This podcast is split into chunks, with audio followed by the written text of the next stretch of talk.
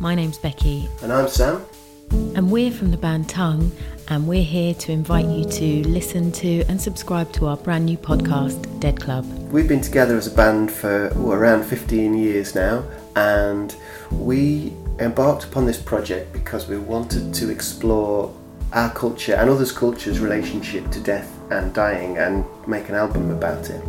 But the research took us down so many interesting roads and into so many interesting conversations that we decided to make a podcast series out of it. In the series are interviews we've recorded with AC Grayling, Speech to Bell, Alain de Botton, Derren Brown, Dame Sue Black, Kevin Young, Kathryn Mannix, and Max Porter.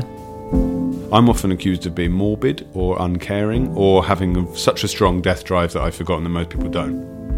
I spent my entire career in death, so there's, there's little can shock me now. But then what happens at the end of life?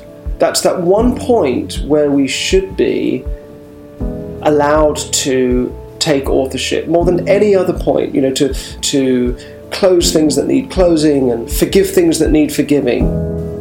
It's a little like a scar that itches, or just that process of, of building back bone and muscle and heart and hope, you know, that can really hurt.